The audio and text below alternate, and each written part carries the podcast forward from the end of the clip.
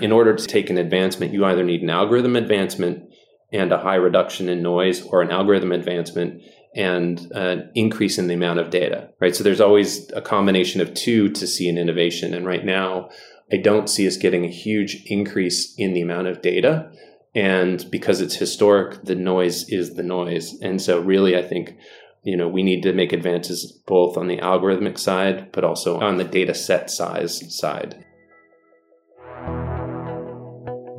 Welcome to How A I Happens, a podcast where experts explain their work at the cutting edge of artificial intelligence.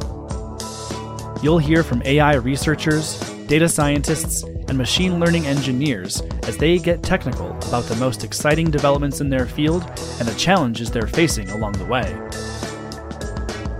I'm your host, Rob Stevenson, and we're about to learn how A I happens.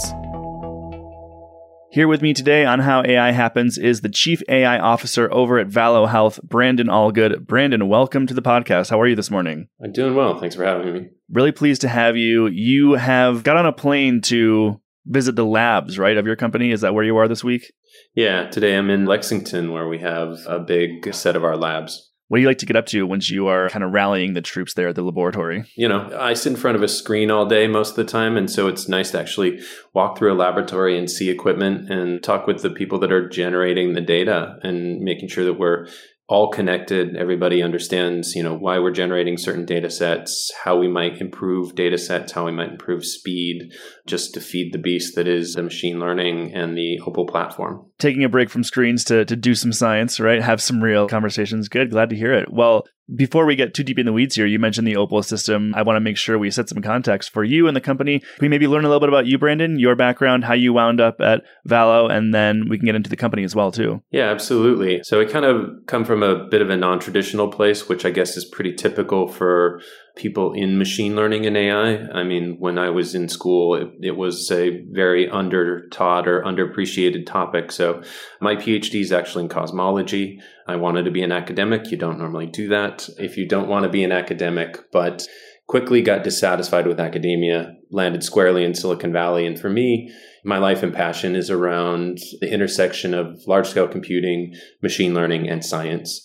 And what I found out very quickly is that I personally studied the science of last century. I believe the science of this century is biology. And really, that's where the frontier is. That's where the real unknowns are.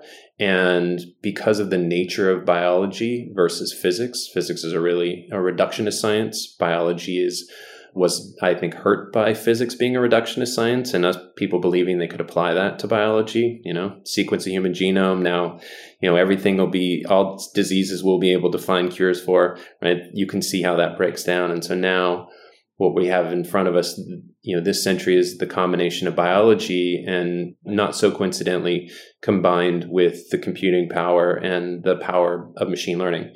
And so bringing those together. So I've spent most of my career for the last seventeen years working at that intersection, starting a number of small companies and nonprofits. So at Valo, Valo is kind of a culmination of my experiences and the experiences of other executives here at Valo.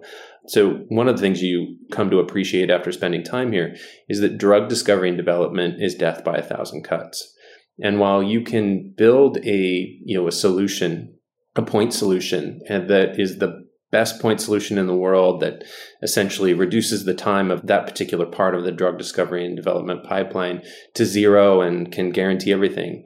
It turns out that if you truly want to have an impact on probability of success of a drug, cost, and time to market, point solutions are not really going to move the needle because that program or that drug then gets killed by every other orthogonal thing that happens. And really the way that you you want to approach this and have the impact that I think machine learning can have on this industry is you need to be able to build out a system, build out a capability that attacks everything along the value chain from target I D through chemical design and into clinical development. And that is what the Opal platform does here at Valo. I think the other thing that came in at about the same time, and is if you're in startups, you'll understand what ends up happening is startups and successful startups ultimately can point back to a number of synergies. And one of those other synergies is human data, right? Longitudinal human data is not something you can go into the lab and generate and generate any quicker than it takes to, you know, than our lives. Someone had to fifteen, twenty years ago say, hey, let's start collecting this E M R data set, this longitudinal data in electronic form, assuming we will be able to use it in the future. And certain institutions around the world started doing that around twenty, fifteen years ago. And so now we have some pretty amazing data sets. And what Valo has done is we've developed exclusive relationships with these suppliers where we can get this very large amount of longitudinal data, which then allows us to really dig in on disease and disease progression. And so I think it's a culmination of these factors that ultimately has resulted in in us founding Valo and developing the Opal platform. When you say the approach that was needed was attacking every stage along the way, do you just mean optimizing every step? What does the operative word attack mean there? So it's interesting in certain aspects, right? So I mean, if you look at the t- you know the entirety of the drug discovery and development pipeline, that and the science that's being done there and the approaches that are being applied there, those have been developed historically, largely since the nineteen fifties and even before, and have been developed in a longitudinal way. So, for example, you know, the innovations in the past have been things like high throughput screening, which is really about applying a larger shotgun to a shotgun approach, right? And so what you find is there's been a lot of innovations, but it's been towards a certain type of drug and a certain type of a prospect. So for example, most of the system, at least in the discovery phase, was designed for blockbuster drugs, right? Was designed for blockbuster drugs that attack what I would say low-hanging fruit. So statins, for example, statins lower cholesterol. You find a inhibit an enzyme. So statin inhibits an enzyme, and inhibiting an enzyme is actually a fairly simple process, relatively speaking. I mean, I don't want to underplay what people have done in the past, but it is this fairly simple low-hanging fruit process. And then once you lower cholesterol, you can make billions of dollars. So it's okay to spend a lot of money and have a lot of inefficiencies as long as you're insured a billion dollar plus drug. But what we found is now the all of the low-hanging fruit is gone, and we're starting to tackle diseases like cancer, like cardiovascular disease, many of these more complex diseases that where we're going to take more of a rifle approach and potentially have smaller patient populations. What that then requires is, you know, in some cases, higher efficiency, and in some cases, higher accuracy. So I'd say it's not one approach overall. Some places it is efficiency, but other places it's taking a very different approach, a much more thoughtful approach.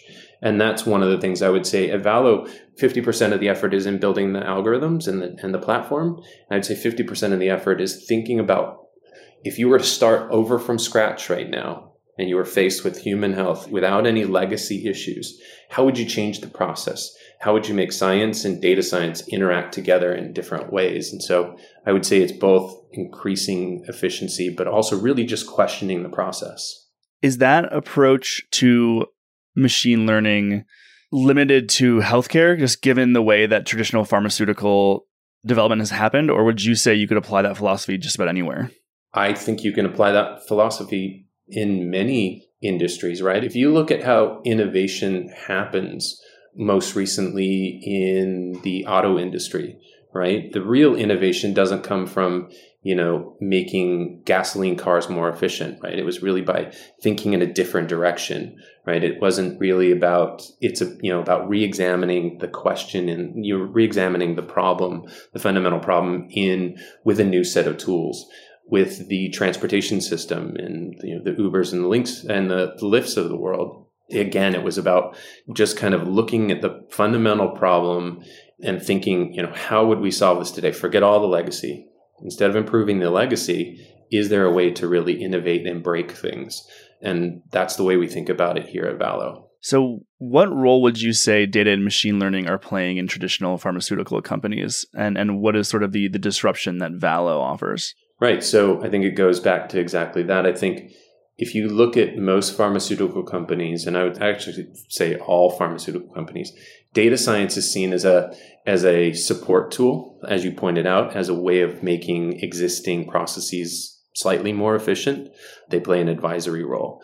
I would say at Valo, the Opal platform and the machine learning and the data science, we see those as fundamental, right? While certain investors, certain individuals will look at Valo and say, okay, well, they've got two phase two clinical trials. They've got a pipeline of drugs. That's their value. And in reality, that is, I don't want to scoff at that, that there's definitely value in the, in the drugs we're bringing forward. But internally, we believe, and our investors believe, that the value is really in the Opal platform, and that those programs are validations and test beds for improving the Opal platform, because it's essentially, why would you put all of your money in the eggs instead of the chicken, right? I mean, it's kind of, a, you know, we're investing in the chicken that can lay the golden eggs, not necessarily the eggs themselves. And so I would say that takes a different mindset and a different approach. And I would say that's really the value at Valo, or what we call the Valo ad. I like that, Valo ad. So we've made glancing references here to the Opal system. I want to make sure we sink our teeth into it a little bit. Would you mind sharing about what the system is and how it's being utilized inside and outside Valo? Yeah, so we've mentioned the longitudinal patient data, but I think more at the core of what Opal does is not just take in longitudinal patient data, but actually take in longitudinal patient data, combine it with multi-omic, so deep multi-omic data, as well as chemistry data. So part of the, I think the advantage of the Opal platform is all of these data sets are together and connected. Unlike in traditional kind of pharma, they're siloed. So there's a core in which these data are allowed to fuse. And what we find is even bringing in public data sets and combining them with our data sets, we can get insights out of those public data sets that others can't. Currently, as I said before, we're using this platform to push our internal drug programs forward. And the way that we think about that is, each of the drug programs we have, what the value to us in those drug programs is their ability to validate what we're doing in the platform. And this goes back to that perennial problem that I talked about in the beginning when I was running around in traffic with pharma. They're often interested in technology, but they don't want to be the first to kind of go at it. So what we're doing is internally not asking pharma to go off on a limb and believe us. We're proving it out, we're validating it, with the ultimate plan to out to actually make the platform available to the industry. We launched Logica earlier this year as the first manifestation of that. The most mature piece of the platform was our chemical design piece. That's what resulted in that joint venture between Charles River Labs and Valo, offering our chemical design system to pharmaceutical companies, to small biotechs, to universities, to utilize that to be able to very rapidly go from a target into a highly optimized compound or compound series. So I'm curious what people should be listening for and looking for at their organizations to ensure that they are themselves at a, a data-driven organization. Yeah, I would say who's leading the teams, right? Who's leading the teams? And what you'll find if you look at the leader, you know, the lead of a program or the lead of a team, if it's always the clinician or always the medicinal chemist or always the biologist, and not the data scientist, then you're likely at an organization where data science is in service. But if you start to look at, well, wait, you know, a data scientist can lead a program, can be fundamental in decision making, right? Where decision making does not just rest with the traditional scientists, but rests with either a shared group of people or with data science. So, for example, you know, I know in other companies, and other pharmaceutical companies, there are data scientists that have a lot of ideas and want to drive programs forward, but are often shut down. Here at Valo, if data scientists have good ideas, we let them run with them. You know, we let them commission experiments. That's not generally the way that a traditional organization would work. Yeah, that makes sense. It's really as simple as who gets to make decisions, where is investment happening, what behaviors are rewarded, that sort of thing. That's not even really a technical question. It's just sort of follow the money in a way, follow the activity, follow who gets the trust. Absolutely. And it's pretty interesting if you think about it. And the money pieces is even more interesting. There are these traditional metrics within financing, and my background is not finance, so I don't want to overstep my bounds here, but there are traditional metrics that C F Os within pharma use to track whether capital is being spent properly, right? What's interesting is those metrics are almost the opposite of the metrics that C F Os use in technology. And so we've often had sat down and had discussions about capital deployment and how we think about capital deployment, not from a pharma perspective and not necessarily from a tech perspective, but as a blend. And, and I'm not going to say it's easy. It takes some trade-offs, right? Do you want to invest in that clinical trial or do you want to invest in the platform? And I think it just takes a lot of really smart people sitting down and thinking about where the short-term value is and where the long-term value is and where we want to invest. I'd like to go back to something you said about the longitudinal data, or lack thereof in lots of cases, and how really only ten to fifteen years maybe of data is available in some of these cases. Are we at a point now where it is more reliable for you to source this data, or do you still expect synthetic data to play a part moving forward? Oh, well, I think those are two different questions. I think, again, with data science, there's never enough data. It doesn't matter if you're in imaging, if you're in N L P, but undoubtedly in human data, there's definitely not enough data. There's definitely not enough diversity of data in terms of genetic diversity, in terms of ethnic diversity. We can source pockets of data and we have found some pretty diverse sets, but there are still large parts of the world's populations that are lacking. And if we're talking about human health, we have to be thinking about all humans and ensure that we get data that is representative of the human race and of those that are most likely to, to suffer from certain diseases. On the other side, in terms of synthetic data, you know, there is the problem, you know, we run into privacy issues all of the time, right? And privacy issues, whether it's under G D P R or HIPAA or some other, some other compliance. And oftentimes, because these are data from individuals and we want to respect their privacy, and the organizations that are collecting and offering those data for use want to, you know, do what's best for patients. And so, you know, often what that means is these, these human data sets are, are siloed and have rigorous controls around them, which then inhibits, inhibits science, right? So there's always a balance between those things. Now, if we could get to a point, and there are, you know, some pretty interesting recent advances in, in the application of, of transformers to E M R in our ability to, to generate E M R data sets that are synthetic, but representative of the underlying training set from which they were pulled. We're not quite there, certainly not in, in the case of, of rarer diseases and or even in diseases that are less rare, like many types of cardiovascular disease. These diseases are largely what I would call syndromes. And so the while you might be able to get synthetic data that represents the bulk, you're not going to get the resolution within those patients, within those subgroups, within the patient set, such that you can really start to drill into the to fundamental biological dysfunctions leading to those syndromes. So I think absolutely synthetic data is would be hugely helpful in our in our ability to develop algorithms and apply them. But that synthetic data is perhaps hamstrung by the lack of existing human data? Yeah. Well, I think it's hamstrung by both. Yeah. Can you get a... So number one is is really the... I think we're still not there in terms of algorithms. So, you know, what you find for in other cases where you're able to generate synthetic data, I mean, obviously... DALL-E two is like the big deal right now. Look at how many training data points it took to do that, right? And to build a model of that size, right? You're never, at least, well, I'm not going to say never. Right now, you're not going to find a human data set that's anywhere close that size. I would say there's always three competing things that happen and inhibit certain problems, right? Size of data set, amount of noise, and algorithm sophistication. You have to have two of these increase. Well, the noise should decrease, but the point is, is that in order to take an advancement, you either need an algorithm advancement and a high reduction in noise, or an algorithm advancement and an increase in the amount of data, right? So there's always a combination of two to see an innovation. And right now, I don't see us getting a huge increase in the amount of data.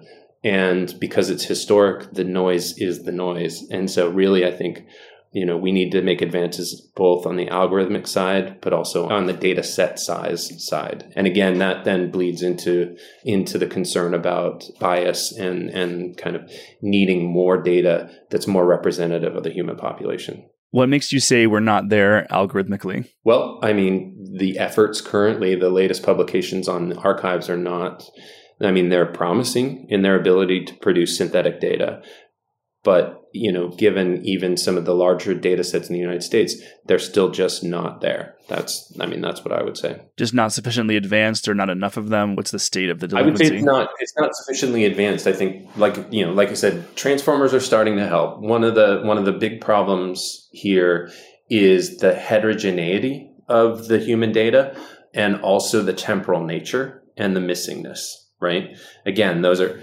the heterogeneity of the data is, it leads to noise. The missingness is a source of noise, right? And then the temporality of the data, I think we are getting better at representations. Most of the representations that are applied in at least longitudinal human data are largely derived from signal processing where there's temporal, or from N L P, there are tweaks on that. But it is its own unique data set where we have these different types of data. There are diagnostic codes, there are labs, there are drugs, you know, there are different types of interventions, and those are spread out temporally over time. And so, you know, if I think about, is there a similar data set or a data set problem out there with a similar aspect that isn't encumbered by privacy, or you can get larger data sets? Like if, if we could get to that, if we could find that data set, we might be able to develop representations that are better, but it, none of them come to mind. So we're often borrowing from these other data sets and problems that have very similar properties, but aren't quite there. And so we, we really need to continue to invest more in specifically algorithms specifically designed for longitudinal patient data. Right, right. As you say, a couple of the challenges with regard to data here are the lack of longitudinal data. You come into privacy issues. There's also plenty of historical social reasons why there's less data on certain groups. Let's maybe like sail past some of those problems and just like indulge a world where we have much more representative data collection.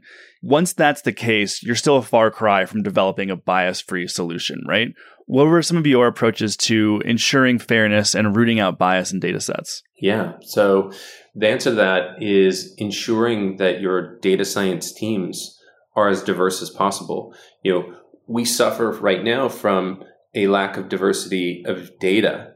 But then on the other side, we also suffer as a field lack of diversity in our scientists, in our data scientists, right? And so I think one of the things that, that we try and do is focus on D E I when we're thinking about hiring and ensuring that the teams that are working on these data sets are diverse. I constantly think about diversity. I'm constantly thinking about bias.